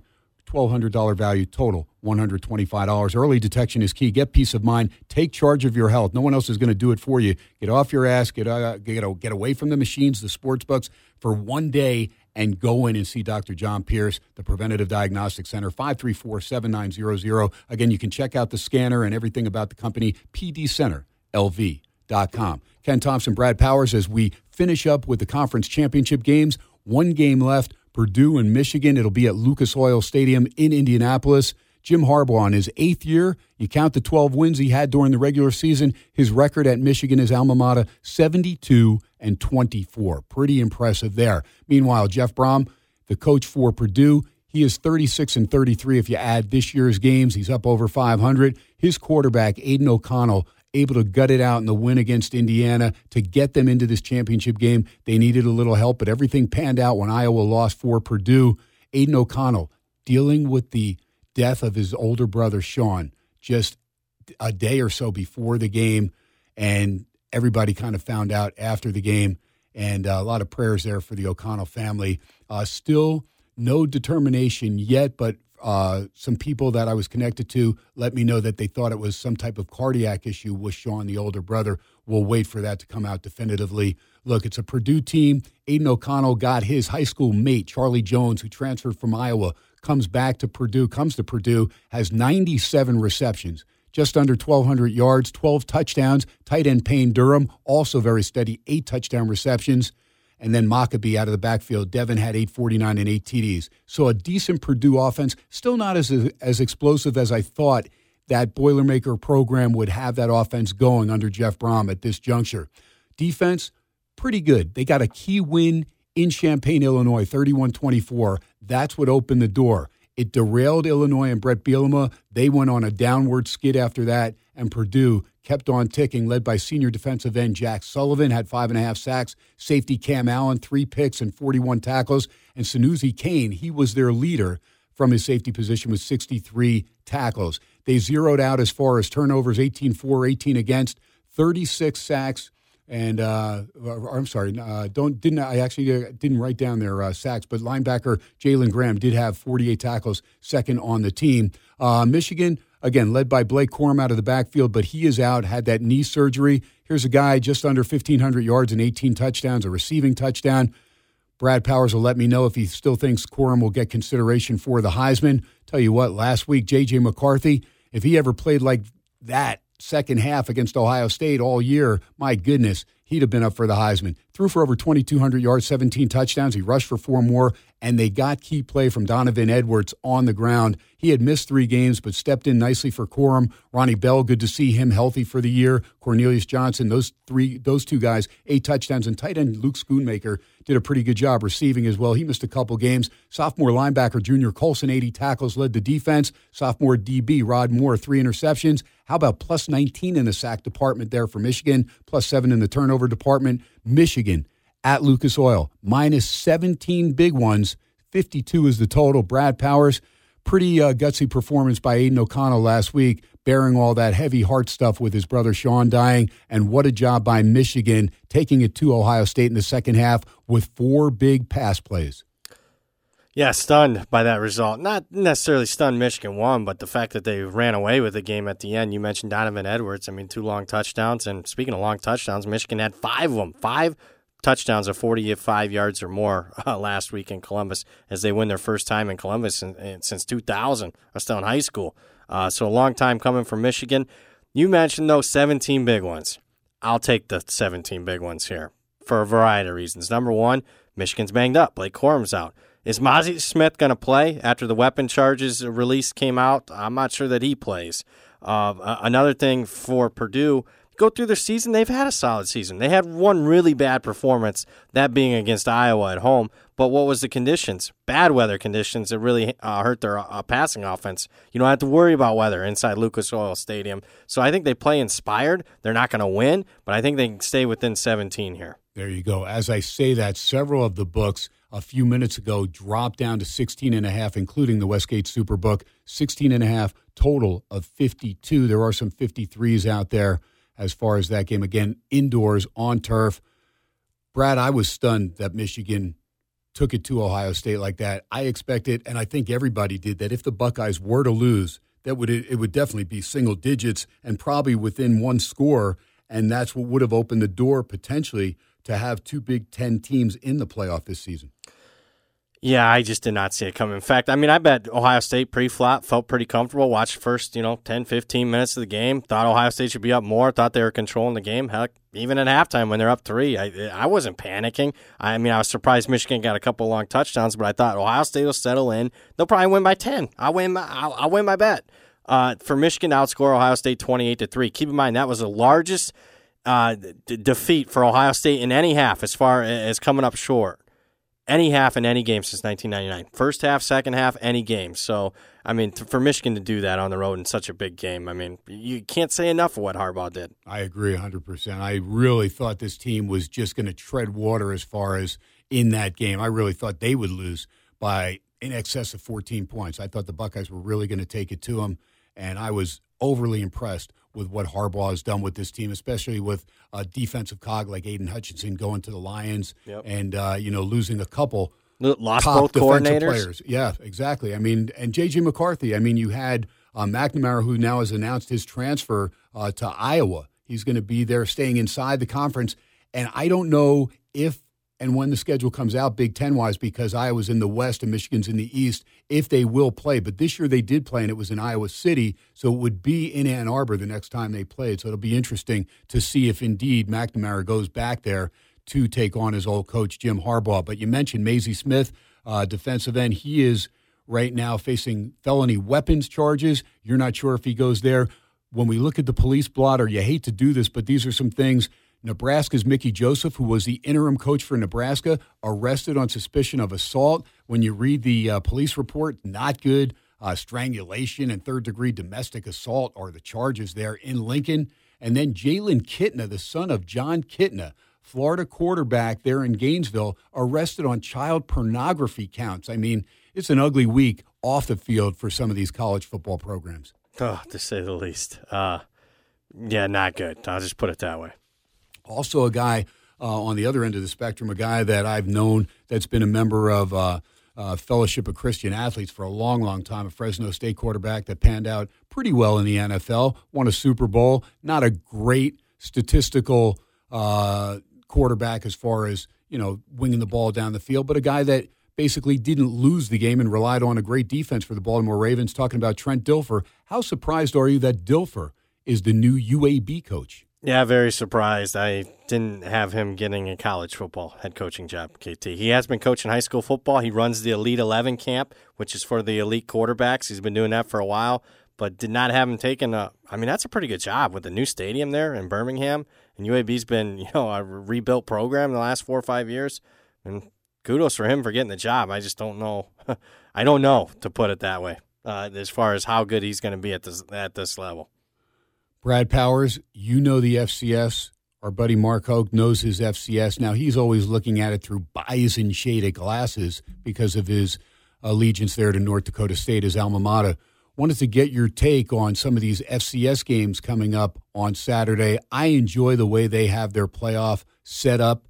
Uh, I tease Mark a lot as far as, you know, pulling for South Dakota State. And that was pretty much uh, an allegiance there with their coach Scott Nagy when he was there coaching the Jackrabbits on the hardwood, and I just enjoyed that program. I got to know the SID. Sent me out uh, some souvenir stuff, including a Jackrabbits polo, which I'll wear if South Dakota State plays North Dakota State in the FCS championship game because bracket wise, it's set up that they can actually meet. South Dakota State did beat the Bison this year, and uh, we'll see if they do indeed have a rematch. Your take, BP, on some of the games this week and, and maybe an opinion or two that you can throw out to the listeners? Well, I bet almost every game, uh, just because they're soft lines when they come out. Uh, a couple to keep an eye on. You know, a really bad line was Incarnate Word against Furman, open four. I mean, if you get anything under 10, that, that shows you how bad that line was. I think that's the right side there. Incarnate Word's offense is as good as any unit in, at the FCS level. I mean, they've been dominant. Uh, I'm a little, you know, North Dakota State, Montana you know, North Dakota State's taking some money. It's, you know, a game that'll probably be a little bit low scoring. It's up to eight. We'll see how high that goes. I hate to do it to Mark, but I would actually lean Montana in the Grizz. I know they had a hor- horrific performance a couple weeks ago on the road against Montana State, but I think because of that, maybe you're getting a little bit of value. North Dakota State, for me, is not getting a lot of margin this year. This is not a dominant Bison team, even though I think there's still, you know, one or two as far as the power ratings go. One other one to keep an eye on Weber State plus five against Montana State. These two teams already played. There's a very misleading final where Weber State's, you know, long snapper snapped four snaps over the head uh, uh, in punt formations, and, and, they had four safeties against them. So very misleading. That is uh, absolutely amazing. I mean, you would think you would just grab anybody off the bench hey, after the guy's third one. I mean, yeah or just turn around sideways like we did when we were playing touch football and take it that way. It happened in Louisiana on a like a Tuesday night Sunbelt game. They had a you know bad snap and they just went for it. Then started just going for it every fourth down. Didn't even try to punt. Wow, crazy stuff. All right, should be a lot of fun. Uh, North Dakota State, though, I know they uh, were without one of their key players uh, during the season, but I look back in that game that they played in Tucson, and I give them a little more credit there. They lost that game, but we found out Arizona's offense under uh, Jayden de Laura was pretty darn good uh, good enough to go into Pasadena and beat UCLA. Yeah, I mean, so look, that was I mean it's a coin flip game watching that game. Luepke's uh, you know their fullback, their their great running back. He, I mean he played most of the season. He was just banged up a little bit, so uh, not too worried there. Uh, it's it's just still not as dominant when you look at how they performed inside their conference. Just is not as dominant as what we've been accustomed to the last decade here for North Dakota State. All right, we'll get into the NFL next segment. Uh, real quick, BP coaching carousel. Uh, some of the the early coaching moves that have surprised you, or maybe that have uh, piqued your interest. We expected a lot of teams to make moves, but what has jumped out at you early on as far as coaching, or has anything really jumped out? No, I think there's been some good moves. I mean, I think Luke Fickell for Wisconsin's a really good hire for Wisconsin. Am I surprised Luke Fickell? That's the job he decided to take. Yeah, I'm a little bit there, but I think that's a good hire. I, I think Matt Rhule in Nebraska is a good hire. Uh, I give a thumbs up to that. I think at at the Group of Five level, one that just got announced here as we're taping, G.J. Kinney, the former quarterback at Tulsa, who is the coach at Incarnate Word, that that great offense. He just got hired at Texas State. That is a home run hire for Texas State. That offense, keep an eye. You you will be wanting to bet overs on Texas State football early next season. Why would Tulsa not jump out and make that move to replace Phil? I thought definitely they would. I mean, they must have poor leadership there. How is that? How is that not your first phone call? I agree. That's uh, that's puzzling to say the least. Uh, BP, last minute out of all those college football games, what's Brad Powers' favorite play? Out of all the games, well, I got a lot of great bets, but uh, that I made on Sunday. At the current lines, I'm going to give you one. I'm going to go FCS. It's not priced in. I have to bet it as soon as we get off the air. Otherwise, this line is going to move.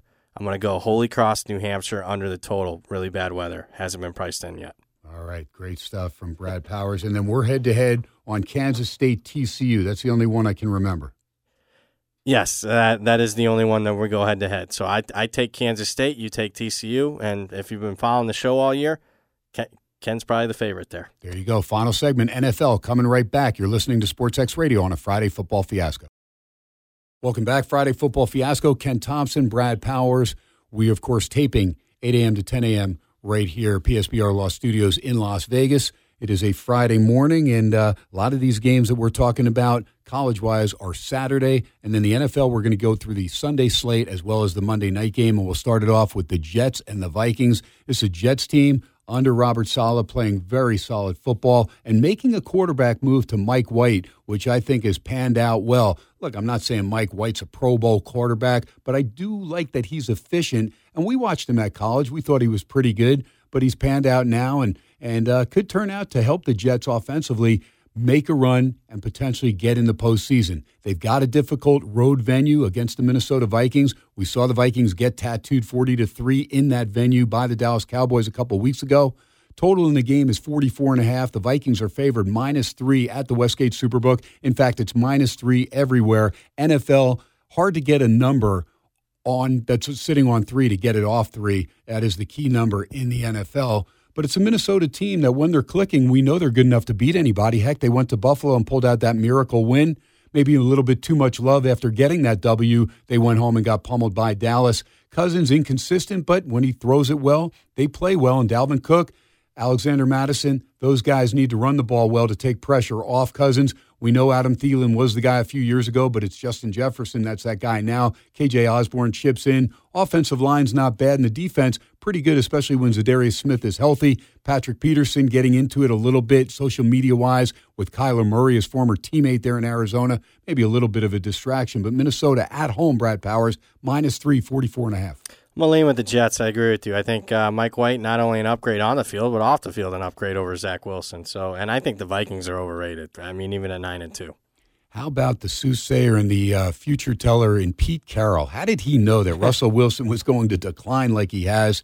This Denver Broncos team is an absolute joke. I mean, so much so that they end up trading Bradley Chubb to Miami. They'd have never traded that guy. They thought right now they'd be in the thick of a playoff run realistically, and, and fighting potentially uh, the Chargers and the Chiefs for the AFC West, but that has not panned out. It is a Denver team that struggles to score. They've got a couple decent receivers. Jerry Jeudy, of course, banged up uh, a little bit here and there. KJ Hamler, the Penn State product, Courtland Sutton. These guys are pretty good. Decent tight end play. Uh, but again, Russell Wilson just hasn't been the same. He seems to be a foot, foot and a half slower. On the defensive side of the ball, they still have some playmakers led by my man from Iowa, Josey Jewell. They're going to take on the Baltimore Ravens in Baltimore. Baltimore right now in a nine and a half point favorite, total 39 and a half. And I'm not impressed the way Lamar Jackson's playing. I think he's trying to stay in the pocket a little bit too long. It's taking away from his dual threat ability. And quite frankly, if he plays like that, Baltimore may get in the playoffs, but they're not going to go anywhere like they have in the last few years. John Harbaugh, downgrade for me as far as his performance compared to, you know, maybe four or five years ago when he got into that Super Bowl against San Fran. I just don't see the same prowess there on the sidelines from John Harbaugh. It's almost like he listens to the players. Mark Andrews has been banged up, but he'll go in this one. I know they lost Bateman for the year. End of the day, the defense is good, but it's nothing like I thought it was going to be. It is what's keeping them alive, though, as far as a potential playoff run. Baltimore minus nine and a half, 39 and a half against this hapless Broncos team, Brad. That Super Bowl win for Baltimore is already almost 10 years ago already. That's how time time flies. Uh, I'm gonna lean Denver. Uh, I'm just not interested in laying that kind of number. I'm also going to take a slight lean under to, uh, the under in Denver games, ten and one this year. Under. I know it's a low total, but all their games are low totals, and they still go under. All right. Uh, by the way, Denver has lost three in a row, straight up three in a row against the number. Pittsburgh and Atlanta, nice effort by the Steelers to get the win at Indianapolis. Uh, again, a different team defensively when they have TJ Watt in the lineup. They continue to play hard. I like to see that. That's a Mike Tomlin trademark. His teams usually do play hard. Uh, Falcons at home. It's a pick 'em game. Total 42. Look, Atlanta. A couple of weeks in a row, they've had opportunities to win games that they've lost at the end. They were right there knocking on the door against the Commanders, down six. I was lucky because I had the Commanders minus the points, needed them to stop Atlanta from scoring. There was a little bit of time left, so they weren't going to kick a field goal to get within three, which was good for me. And the tipped ball that got picked off in the end zone at the end helped Washington get that victory to go to seven and five. But more importantly, it dropped the Falcons to five and seven. They're still within a game of Tampa Bay. Tampa play New Orleans on Monday night. Falcons are at home against the Steelers. Again, it's a pick 'em game. You can find a plus one there at the Westgate. That's the current line for Atlanta, the home team, 42 your total. Uh, without Kyle Pitts, that's a major loss for Atlanta, and I think they're going to be hurting because of it. Uh, Cordarrelle Patterson has been his usual steady self out of the backfield, and they have some weapons, but I'm not going to touch this game. I respect Pittsburgh enough that they're going to play hard, and their defense is pretty good, and TJ Watt could get in there on Mariota. I don't like the game. It's a pick 'em, but at the Westgate right now, you can catch Atlanta plus one. Agree, KT. I don't like the game either. I think it's appropriately priced as a pick 'em. Pittsburgh's playing their best ball. Atlanta's kind of stumbled after that hot start, so pick 'em's fair for me. All right, next game on the docket has the Tennessee Titans and Mark Hoke's Philadelphia Eagles from Philly. Line has dropped a half point since the other day, where Philly now is a four and a half point favorite, total of 44. And A.J. Brown will go against his old mates. And then you've got a youngster, Treylon Burks, out of Arkansas, that has stepped up in that position vacated there when A.J. Brown was shipped to Philadelphia. Robert Woods, a pretty good receiver in his own right, but they rely, of course, on Derrick Henry, King Henry, uh, getting that ball from Ryan Tannehill, who has one heck of a play fake as well. And a lot of times he can burn you downfield when you're looking for Henry to tote that rock again. He gets the ball a lot. It's a defense that's pretty solid. They've got a lot of key players. Uh, Philadelphia, on the other hand, they've tweaked this team really nicely as far as on the defensive line bringing in, you know, Ndamukong Suh, uh, I just thought was an outstanding move. They didn't hesitate when they lost one of their key players as far as on that defense. And it's a Philly team to me that is still the team to beat in the NFC East. I know Dallas is making strides, but I like Philly. I think Philly ends up hosting the uh, championship game against San Francisco, which will be an outstanding contest. I like Darius Slay. He's back now at 100% and anchoring that secondary. Philadelphia minus four and a half, 44 the total against Tennessee. A lot of respect for Tennessee, but I'm going to play Philadelphia. I think they win this game by a touchdown. All right, we disagree here. I'll, I'll take Tennessee. It's tough to get margin on a team plays defense, runs the football, and you're talking about a Tennessee team that's covered eight of their last nine games. So, and I just think you know Philadelphia is not as good as their ten and one record indicates because of a soft schedule they played. I agree. No, I agree with that. They may not be as good as uh, the ten and one record, but they're at home, and there's something about that environment. Doesn't matter who's coming in there. You saw what they did to Minnesota earlier in the year. It's just a, a good, solid team on that home field, and I think Philly gets the win. But again, so I think they're two points better than Tennessee. Give them two points for home field. Should be four, not four and a half. Give me four and a half. There you go. I doubt that uh, Philly fans will tell you that that's only a two point advantage with the home field. That's what it is anymore, though. The NFL, it's not three; it's two. Well, his Philly team uh, gets the backing, and Jalen Hurts pretty solid. I like his play, dual threat play, a little bit better than Ryan Tannehill, but I think Tannehill is underrated, especially by Stephen A. Smith. All right, move on down. The Jaguars and the Lions. How about Chris winning those Lions? They've been competitive in just about all their games. They're a lot of fun to watch, but the Jaguars cost me money last week. They came up big with a touchdown and a two point conversion, able to take care of business and, and get a win against Baltimore, and uh, that did not bode well for KT, who had the Ravens on the money line.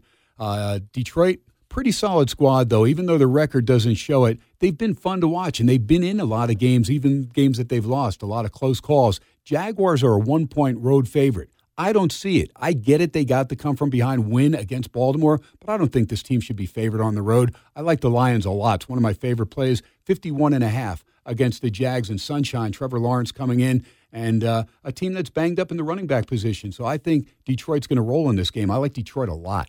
Oh, wow. I lean Detroit too. I mean, Phil, uh, Jacksonville's record as a favorite this year 0 and 3. Not against the spread, straight up. They've lost every game outright as a favorite. There you go. Meanwhile, a big one in the NFC East with the Commanders. That's right. We're getting used to that now. The Washington Commanders minus two and a half with Heinicke and company going in to take on the Giants. We talked about Washington getting that saving grace interception in the end zone against Atlanta, able to win the game 19 13. A Giants team that I think we all knew probably somewhat overrated. Good head coach and Daboll coming over in his first year. No doubt Saquon Barkley really upped his ante, came back from injuries and really looked solid. Daniel Jones has tucked the pill under and, and run well at times. Uh, the receiving corps getting banged up, and of course they shipped off Kadarius Toney to Kansas City, but Wan'Dale Robinson out for the year. Uh, Golladay's been on and off that I, uh, well, not the IR, but the uh, uh, the the injury list to where he's missed some yeah. games. Right. Uh, also on the defensive side of the ball, it's a decent Giants defense, and I like Kayvon Thibodeaux. I think he's going to pan out well there and have a long career. Giants are at home. They're catching two and a half at the Westgate Superbook. 40 and a half your total. What's your take on this Washington team? Because now they find themselves two games over 500. Do you think they make it three? Do they win this battle in Jersey? Again, the Giants know if they're going to compete to make the postseason, they've got to hold serve at home. This is a big time game with both the Giants and Commanders pushing forward to make the postseason. We looked at Philly and Dallas early in the year, NFC East, but nobody really thought these two teams would be battling for the postseason. Yeah, I think they do. I mean, they're playing certainly well, 6 0 1 against the spread their last seven games, and the Giants are just really, really banged up. But I mean, look, if you want to fade the Giants, it just does not come at a discount. I mean, the market's all over the fact that they're overrated. I just, I didn't bet the game. If I had to, tease Giants up to eight and a half. One of my favorite games of the year. Two teams that will not make the postseason, but I can't wait to watch it. Why? Because Deshaun Watson, my good old buddy, is going into Houston to take on his old team, the Houston Texans look, I'm all about giving second chances. Heck, I've need you know several thousand chances in my lifetime, but I will admit when I make mistakes. Deshaun Watson, he's made a bunch of mistakes. It's evident by the amount of women that came forward as far as with all this massage stuff that went down off the field. This guy has not played it down in the NFL in a couple years. We'll see how he pans out. Isn't it crazy how it just worked out? He got an 11 game suspension and Oh, he goes against his old team, the Houston Texans. Well, I got news for you. Those fans, some of them may say, okay, it's good to see Deshaun Watson back in town. But I think most of them realize how that guy was a negative uh, as far as in that H Town community over the last couple years. And a lot of them reading and staying close to this story don't agree that he's innocent like he pretends to be. Browns are minus seven. They gave him the guaranteed contract, two hundred forty-eight million. Poo poo on them. Look, I like the Browns as a team. I've always rooted for them as an organization, but not now. Not after that signing right there. I hope the Texans win this game. Hope they win it by 20. Talked about it last night on my show. I hope he gets sacked 12 times and throws five picks. It is the Browns minus seven against a hapless Houston Texans team that only has one win and a tie. But I'm hoping Houston can get it done, Brad Powers. What about it? Yeah, I lean Houston's way. I'll see though if a seven and a half pops in the market. It's tough betting on this team. I mean, they are the worst team in the NFL. But with that being said, you know, hopefully karma comes in a little bit, and uh, Houston for me. Yeah, and if you uh, if he's able to get away with uh, getting through this environment there in H Town, can't wait for the last game of the regular season. How about Cleveland closes in Pittsburgh? And if you haven't seen the film on the uh, the ruckus environment in a preseason game that Deshaun Watson got in Jacksonville, go YouTube that sucker. That'll uh, give you some live entertainment as well. All right, uh, a few minutes to go and a few games to get to, and let's go inside the NFC North. Soldier Field, the venue, going to be some wind about 14 miles per hour. Packers minus three and a half against the Bears. Oh, and Aaron Rodgers says he's going to go quarterback wise. Well, Jordan Love looked pretty good when he got in last week. Maybe Aaron Rodgers is saying, ah, forget about that thumb. I got to hold my own so that I'm still here as a starting quarterback. Look, it's just a short sample size of what Love did, but he showed how uh, you know mobile he was, and we don't see that from Aaron Rodgers anymore. Decent offensive weapon still. Love the running back combination of Aaron Jones and AJ Dillon. There's been rumors that Derek Carr is going to be traded for Aaron uh, Rodgers. We'll wait and see uh, all this stuff how it pans out, but right now Green Bay's got to worry about just trying to get a W. They go into Chicago against the Bears. Bears played them tough the first time. Your take on this one, Brad Powers? Packers three and a half point road favorites, 44 and a half the total. Justin Fields and the Bears playing pretty good ball offensively. Yeah, but I mean, there's quarterback injuries on both sides. I just not not interested. I, obviously, you know, Packers have dominated the series and then some the last 25 years, but uh, don't feel like laying points on the road with the Packers. All right, Seahawks will be happy not to see Josh Jacobs anymore. What a key game he had, keeping the Raiders season alive up in the great Northwest. Seattle finds themselves a seven point road favorite, 41 the total, against a Ram depleted squad, including no Aaron Donald, no Matthew Stafford. Boy, it could be a long day for the defending Super Bowl champions. I like Seattle, but I don't want to lay a touchdown. I think seven may be a little bit too much. Tease At least, yeah. Well, LA, yeah, that's a good teaser. You're you're right. Uh, LA uh, still showed some heart on the defensive side of the ball against Kansas City and Patrick Mahomes last week. Held them to 26. Your take on this one? Seattle minus seven, total 41 from SoFi. Yeah, teasing Seattle down to one. Brad, I will say this: I think it'll be about 60 percent Seattle crowd. Yeah, I could see that definitely. Yep. Dolphins and Niners' biggest game, Santa Clara. There will be rain. This is the only game where there'll be inclement weather up in the Bay Area. Not bad wind, but rain there. Dolphins at Niners. Niners minus four, 46 and a half. Tua and company. My deal as far as Miami, eight and three. Don't let Tua get hurt. That's it. Keep him healthy. You're going up against Nick Bosa and that defense. Main thing, just keep him healthy. You got a chance to win if he's able to get rid of the ball quickly. We'll find out how good that Niners defense is. They've been suffocating against weaker competition competition over the last four weeks. They have not allowed a point in the second half. Going to be a fun game to watch. I like San Francisco. I think Miami's going to lose a couple more games this year. I think this is one of them. I got the Niners by a touchdown in this one, BP. Couldn't agree more. One of my favorite plays of the week, 49ers, baby. It is my favorite play of the week in the NFL. That makes All me right. feel good. Okay, Chargers, Raiders. Raiders minus one here at Allegiant Stadium, 50 the total. And it's all about, to me, getting Derek Carr out of trouble. Look, I know no Joey Bosa. Uh, they avoid J.C. Jackson for the second time as well for the Chargers defense, but there's still a Charger defense that has Khalil Mack, the former Raider.